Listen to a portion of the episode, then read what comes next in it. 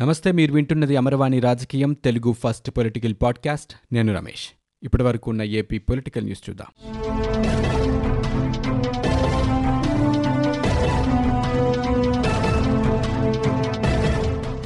ఇద్దరు తెలుగుదేశం సానుభూతి పరులను పోలీసులు అరెస్ట్ చేశారు. విశాఖలో నలంద కిషోర్ అనే వ్యక్తిని ఈ తెల్లవారుజామున సిఐడి పోలీసులు అదుపులోకి తీసుకున్నారు. సోషల్ మీడియాలో రాజకీయ పోస్టులను ఫార్వర్డ్ చేసిన కారణంగా అరెస్ట్ చేశారు. తన ఆరోగ్యం సరిగ్గా లేదని ఉదయం వస్తానని చెప్పినా పోలీసులు వినలేదని కిషోర్ బంధువు చెబుతున్నారు. మాజీ మంత్రి గంటా శ్రీనివాసరావుకి నలంద కిషోర్ అనుచరుడు కావడంతో ఈ అరెస్టు రాజకీయ వర్గాల్లో చర్చనీయాంశమైంది. ఇటీవలి కాలంలో మంత్రి అవంతి శ్రీనివాసరావు ఎంపీ విజయసాయిరెడ్డిపై ప్రచారంలో ఉన్న పోస్టులను నలంద కిషోర్ ఫార్వర్డ్ చేసినట్లుగా తెలుస్తోంది. సమాచారం తెలిసిన వెంటనే విశాఖలోని సిఐడి కార్యాలయానికి మాజీ మంత్రి గంటా చేరుకున్నారు. కిషోర్ని మంగళగిరి కోర్టులో పోలీసులు హాజరుపరచనున్నారు. మరోవైపు కృష్ణా జిల్లా నందిగామలో తెలుగుదేశం పార్టీ సోషల్ మీడియా కార్యకర్త కృష్ణారావును సిఐడి పోలీసులు అరెస్ట్ చేశారు. అనంతరం అతన్ని విజయవాడ తరలించారు. రాష్ట్రంలో ప్రతి కుటుంబానికి కరోనా పరీక్షలు చేయాలని వచ్చే తొంభై రోజుల్లో వీటిని పూర్తి చేయాలని అధికారులను ముఖ్యమంత్రి జగన్ ఆదేశించారు. ప్రతి మండలానికి ఒక వన్ జీరో ఫోర్ వాహనాన్ని కేటాయించి కరోనా నమూనాలు తీసే సౌకర్యాలను వాటిలో ఏర్పాటు చేయాలని సూచించారు. వర్షాకాలం నేపథ్యంలో జ్వరాల విషయంలోనూ అప్రమత్తంగా ఉండాలన్నారు. కోవిడ్ వ్యాప్తి నివారణ చర్యలపై సోమవారం తన క్యాంపు కార్యాలయంలో సీఎం సమీక్షించారు. వన్ జీరో ఫోర్ సిబ్బందితో పాటు గ్రామంలోని ఏఎన్ఎం ఆశా కార్యకర్తలు వాలంటీర్లతో కూడిన బృందాలు ఉండాలన్నారు. వన్ జీరో ఫోర్ వాహనంలోనే మధుమేహం రక్తపోటు పరీక్షించి బాధితులకు అక్కడే మందులు అందించాలని ఆదేశించారు. మనుషులకైనా పశువులకైనా ఆక్వా రంగంలో వినియోగించే ఔషధాలైనా అన్నీ ప్రపంచ ఆరోగ్య సంస్థ నిర్దేశించే ప్రమాణాల ప్రకారం ఉండేలా చూడాలని ఆయన స్పష్టం చేశారు. కోవిడ్ పరీక్షల్లో అరవై ఏళ్ళు పైబడిన వారికి నలభై ఏళ్ళు దాటి దీర్ఘకాలిక వ్యాధులతో బాధపడుతున్న వారికి ప్రాధాన్యం ఇస్తున్నామని అధికారులకు సీఎం వివరించారు. మరణాల రేటు తగ్గించేందుకు ఈ వ్యూహాన్ని ఎంచుకున్నామన్నారు. మొత్తం పరీక్షల్లో అరవై శాతం వీరికే చేస్తున్నామని తెలియజేశారు. రాష్ట్రంలో రోజుకి ఇరవై నాలుగు వేలకు పైగా పరీక్షలు చేస్తున్నామని రాబోయే రోజుల్లో పరీక్షల సంఖ్య మరింత పెంచుతామని ఆయన తెలిపారు. తన అనుచరుడు నలంద కిషోర్ను సిఐడి పోలీసులు అరెస్టు చేయడంపై మాజీ మంత్రి గంటా శ్రీనివాసరావు స్పందించారు. విశాఖలో నలంద కిషోర్ అనే వ్యక్తిని ఈ తెల్లవారుజామున సిఐడి పోలీసులు అదుపులోకి తీసుకున్నారు. సోషల్ మీడియాలో రాజకీయ పోస్టులను ఫార్వర్డ్ చేశాడనే ఆరోపణలతో అరెస్టు చేశారు. సమాచారం తెలిసిన వెంటనే విశాఖలోని సిఐడి కార్యాలయానికి గంటా చేరుకున్నారు. సోషల్ మీడియాలో వచ్చిన ఫార్వర్డ్ మెసేజ్ను షేర్ చేశానని కిషోర్ చెప్పారు. కిషోర్ చేసింది దేశద్రోహమా రక్షణ వ్యవహారాల లీక అని ఈ మాత్రం దానికి అరెస్టు చేయడాన్ని తీవ్రంగా ఖండిస్తున్నానని అన్నారు. రోజుకు వందల మెసేజ్లు సోషల్ మీడియాలో షేర్ అవుతున్నాయని మెసేజ్లో కూడా ఎక్కడా వ్యక్తుల పేర్లు వ్యక్తపరచలేదన్నారు. అర్ధరాత్రి మఫ్తీలో ఉన్న పోలీసులు అరెస్ట్ చేయడం ఏంటని నాపై ఏదైనా ఉంటే నా సన్నిహితులను ఇబ్బంది పెడతారా అని గంటా మండిపడ్డారు. ముగ్గురు చౌదరీల రహస్య భేటీకి చంద్రబాబు నాయుడే సూత్రధారి అని ప్రభుత్వ విప్ ఎమ్మెల్యే సామినేని ఉదయభాను అన్నారు. మంగళవారం ఆయన మీడియాతో మాట్లాడారు. మాజీ ఎన్నికల ప్రధాన అధికారి నిమ్మగడ్డ రమేష్ బీజేపీ నేతలు కామినేని శ్రీనివాస్ సుజనా చౌదరిల రహస్య భేటీ వెనుక కుట్రకోణం ఉందన్నారు. దీనికి సంబంధించిన వీడియో ఫుటేజ్ బయటపడడంతో నిమ్మగడ్డ బండారం బట్టబయలైందన్నారు. చంద్రబాబు చేతుల్లో నిమ్మగడ్డ కీలుబొమ్మగా మారాడన్న అనుమానం నిజమైందని తేలిందని పేర్కొన్నారు. తప్పుడు పనులు చేస్తున్న నిమ్మగడ్డ రమేష్పై తక్షణమే విచారణ జరిపించాలన్నారు. ఇక సుజనా కామినేని బీజేపీలో ఉంటూ టీడీపీ కోసం పనిచేస్తున్నారని ఎద్దేవా చేశారు. వ్యవస్థలను భ్రష్టు పట్టించడంలో చంద్రబాబు నిపుణుడని వ్యంగ్యాస్త్రాలు సంధించారు. మనుషులను వాడుకొని వదిలేయటం ఆయనకు వెనుతో పెట్టిన విద్య అని విమర్శించారు.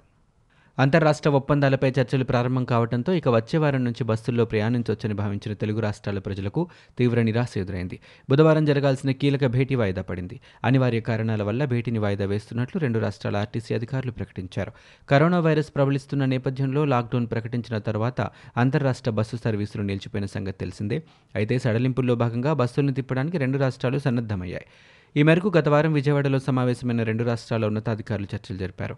మరోసారి చర్చించుకొని ఫైనల్ చేసుకోవాలని అప్పుడే అనుకున్నారు. దీనిలో భాగంగా ఈ నెల ఇరవై నాలుగున ఆర్టీసీ అధికారులు హైదరాబాద్లో మరోసారి భేటీ కావాలని నిర్ణయించారు. కానీ అనివార్య కారణాల వల్ల ఈ సమావేశం వాయిదా పడింది. ఈ వారంలో భేటీ అయ్యేలా కనిపించడం లేదు. ఈ నేపథ్యంలో అంతర్రాష్ట్ర బస్సు సర్వీసులు ఇప్పట్లో తిరిగి ప్రారంభం కావడం కష్టమేనని అధికారులు భావిస్తున్నారు. కరోనా కారణంగా ఇప్పటికే ఆర్థికంగా దెబ్బతిన్న పరిస్థితుల్లో పెట్రోల్ డీజిల్ ధరలు భారీగా పెంచడం మూలిగే నక్కపై తాటికాయ పడినట్లుందని తెలుగుదేశం పార్టీ అధ్యక్షుడు చంద్రబాబు వ్యాఖ్యానించారు.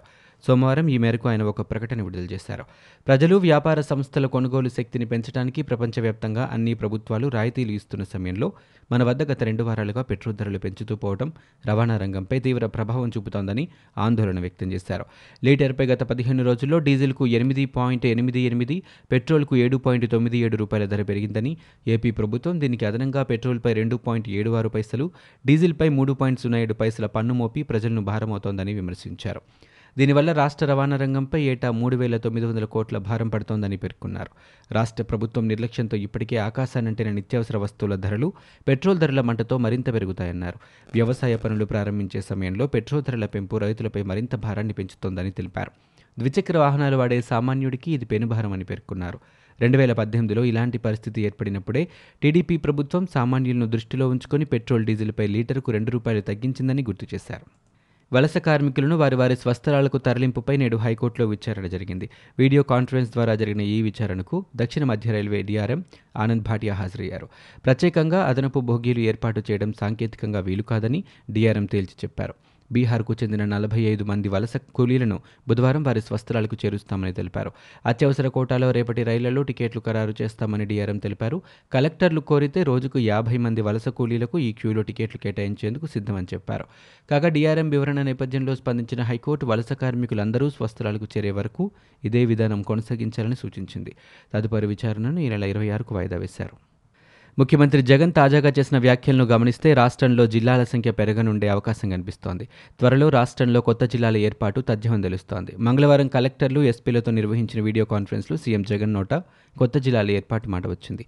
ఇదే విషయాన్ని ఆయన స్పష్టంగా వెల్లడించారు. ప్రతి పార్లమెంటు నియోజకవర్గాన్ని ఒక జిల్లాగా చేసే ఆలోచన ఉందని అధికారులకు సీఎం వివరించారు. కాగా సీఎం సూచనల నేపథ్యంలో అధికారులు అలర్ట్ అయ్యారు. జిల్లాల ఏర్పాటుపై కసరత్తు ప్రారంభించారు. సీఎం నిర్ణయం ప్రకారం ప్రస్తుతం ఉన్న పదమూడు జిల్లాలకు అదనంగా పన్నెండు కొత్త జిల్లాలు ఏర్పడే అవకాశం కనిపిస్తోంది. ఇదిలా ఉండగా ఉమ్మడి ఆంధ్రప్రదేశ్ విభజన తర్వాత తెలంగాణలో కొలువు తీరిన టీఆర్ఎస్ సర్కార్ పది జిల్లాలను కాస్త ముప్పై మూడు జిల్లాలుగా విభజించింది. అయితే ఏపీలో మాత్రం నాటి టీడీపీ ప్రభుత్వం పదమూడు జిల్లాలనే కొనసాగిస్తూ వచ్చింది.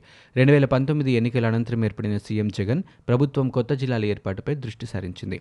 సీఎం జగన్ గతంలోనే కొత్త జిల్లాల ఏర్పాటు ప్రాధాన్యతపై అధికారులతో చర్చించిన సందర్భాలు కూడా ఉన్నాయి. అక్రమ మద్యం తరలింపు వ్యవహారంలో పట్టుబడిన వాహనాల అప్పగింతలో పోలీసులు తీవ్ర జాప్యం చేస్తున్నారన్న పిటిషన్పై మంగళవారం విచారణ జరిపిన న్యాయస్థానం తదుపరి విచారణను రేపటికి వాయిదా వేసింది. అయితే ఈ వ్యవహారంలో పోలీసులు సరైన వివరణ ఇవ్వకపోవడంతో డీజీపీ గౌతమ్ సవాంగ్ తన ముందు హాజరు కావాలంటూ హైకోర్టు ఆదేశించింది. రాష్ట్రంలో ఏడాది కాలంగా ఇనుప సంఖ్యల పాలన నడుస్తోందని టీడీపీ నేత బుద్ధ వెంకన్న విమర్శించారు. మంగళవారం మీడియాతో మాట్లాడుతూ ఒక్క ఛాన్స్ తీసుకుని రాష్ట్రాన్ని అతలాకుతలం చేస్తున్న జగన్ ప్రభుత్వాన్ని ప్రజలు క్షమించరన్నారు. సోషల్ మీడియాలో సాక్ష్యాధారాలతో ప్రభుత్వం తప్పులను ప్రశ్నిస్తున్న వారిపై అక్రమ కేసులు పెడుతున్నారని మండిపడ్డారు. టీడీపీ నాయకులపై అసభ్య పదజాలంతో పోస్టింగ్లు పెడుతున్న వారిని వదిలేస్తున్నారన్నారు.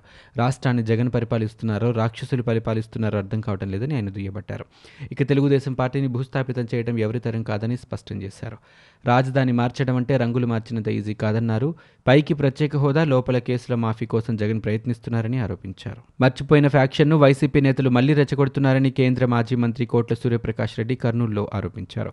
కర్నూలు జిల్లాపై వైసీపీ నేతలకు అభిమానం ఉంటే గుండ్రేవుల వేదవతి ఆర్డీఎస్ కుడి కాలువ పనులు పూర్తి చేయాలని కోరారు.